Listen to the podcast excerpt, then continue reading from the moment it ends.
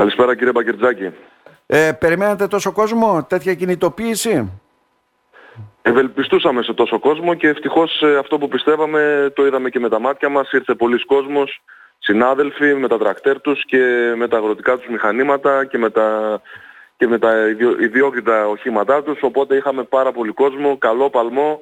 Είπαμε τα προβλήματά μας, τα κυριότερα τα, τα είπα και στην ομιλία μου, αλλά όλα μας τα προβλήματα μετά σε γραπτό υπόμνημα κατατέθηκαν σε όλους τους επισήμους που βρίσκονταν στη συγκεκριμένη διαδήλωση. Μάλιστα, τα καταθέσατε εκεί, τα έχετε διακπεραιώσει, πολλοί βέβαια τα πήγαν και στο Υπουργείο, τα προβλήματα είναι γνωστά και η νέα κάποιοι οι οποίοι επιβαρύνει κατά πολύ έτσι τα πράγματα, τιμές και πολλά άλλα όπως τα λέγαμε στην προηγούμενη συνέντευξη, Πρόεδρε. Ε, τα προβλήματα είναι τόσα για να καταλάβουμε που πλέον σιγά σιγά αρχίζει και καταντά ασύμφορο και το επάγγελμα του αγρότη. Ε.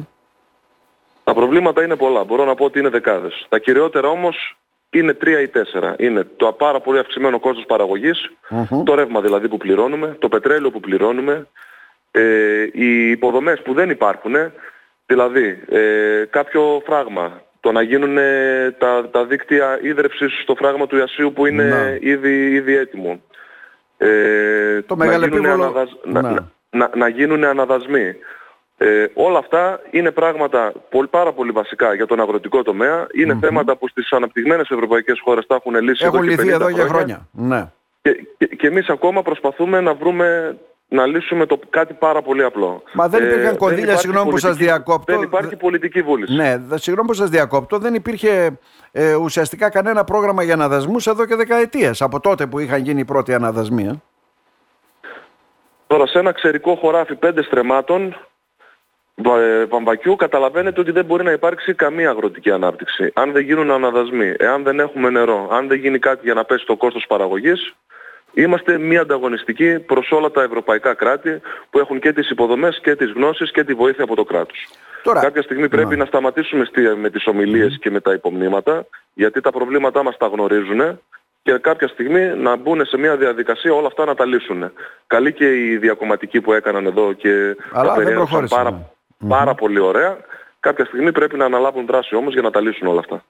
Εγώ να θέσω ένα πονηρό ερώτημα, έτσι δεν είναι. Κάποια στιγμή λέμε ο πόλεμος στην Ουκρανία, πανδημία, το ένα, ενεργειακή κρίση και χίλια δυο.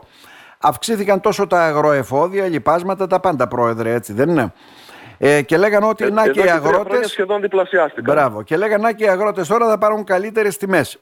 Οι οποίες βέβαια μπορεί να δοθεί καμιά χρονιά, δεν ξέρω.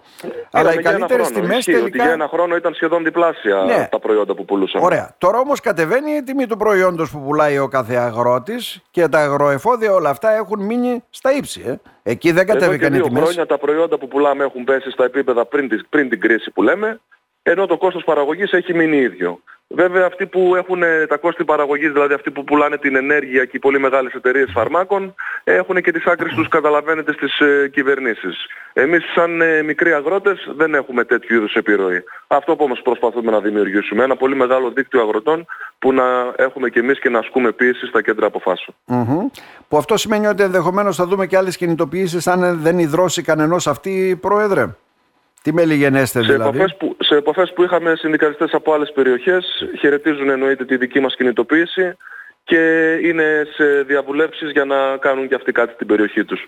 Ελπίζουμε η δική μας πρώτη κινητοποίηση, πρώτη να ήταν η σπίθα που θα, που θα ανάψει τη φωτιά. Εννοείται όχι για να ταλαιπωρήσουμε τους συμπολίτες μας, γιατί έχουμε δει και εικόνες από το παρελθόν που δεν μας τιμάνε. Ναι, και δεν αλλά για να, ναι αλλά για να κινητοποιήσουμε όλους τους αγρότες και να μπορέσουμε να διεκδικήσουμε τη λύση στα προβλήματά μας. Ναι, γιατί το θέμα είναι να έχεις και συμμέτοχο τον κόσμο πάνω σε αυτό και καλά κάνετε και τα προετοιμάσετε όλα με τον καλύτερο τρόπο βέβαια ε, για να μην υπάρχουν έτσι και διαμαρτυρίες και γκρίνιες γενικότερα από τους πολίτες. Ε... Σκοπός μας είναι να ακουστούμε, όχι να ταλαιπωρήσουμε τους συμπολίτες μας. Να. Πρόεδρε, να σε ευχαριστήσουμε θερμά. Να είστε καλά κύριε Μπακυρδάκη. Τι έγινε καταρχήν, συγγνώμη, ένα ερώτημα τελευταίο να θέσω τιμές που φέτος όσο πάει λίγο από ό,τι φαίνεται χαμηλώνουν και κάνουν, τι γίνεται; Τιμές στο μπαμπάκι αυτή τη στιγμή είναι περίπου στα 60 λεπτά, με κάποια συν ενδεχομένως να πάμε μέχρι τα 65. Το σιτάρι είναι στα 28 με 30 λεπτά. Ε, είναι μέτρες οι τιμές, ελπίζουμε σε κάτι καλύτερο. Να σε ευχαριστήσουμε θερμά πρόεδρε, να είστε καλά. Να είστε καλά, καλή συνέχεια.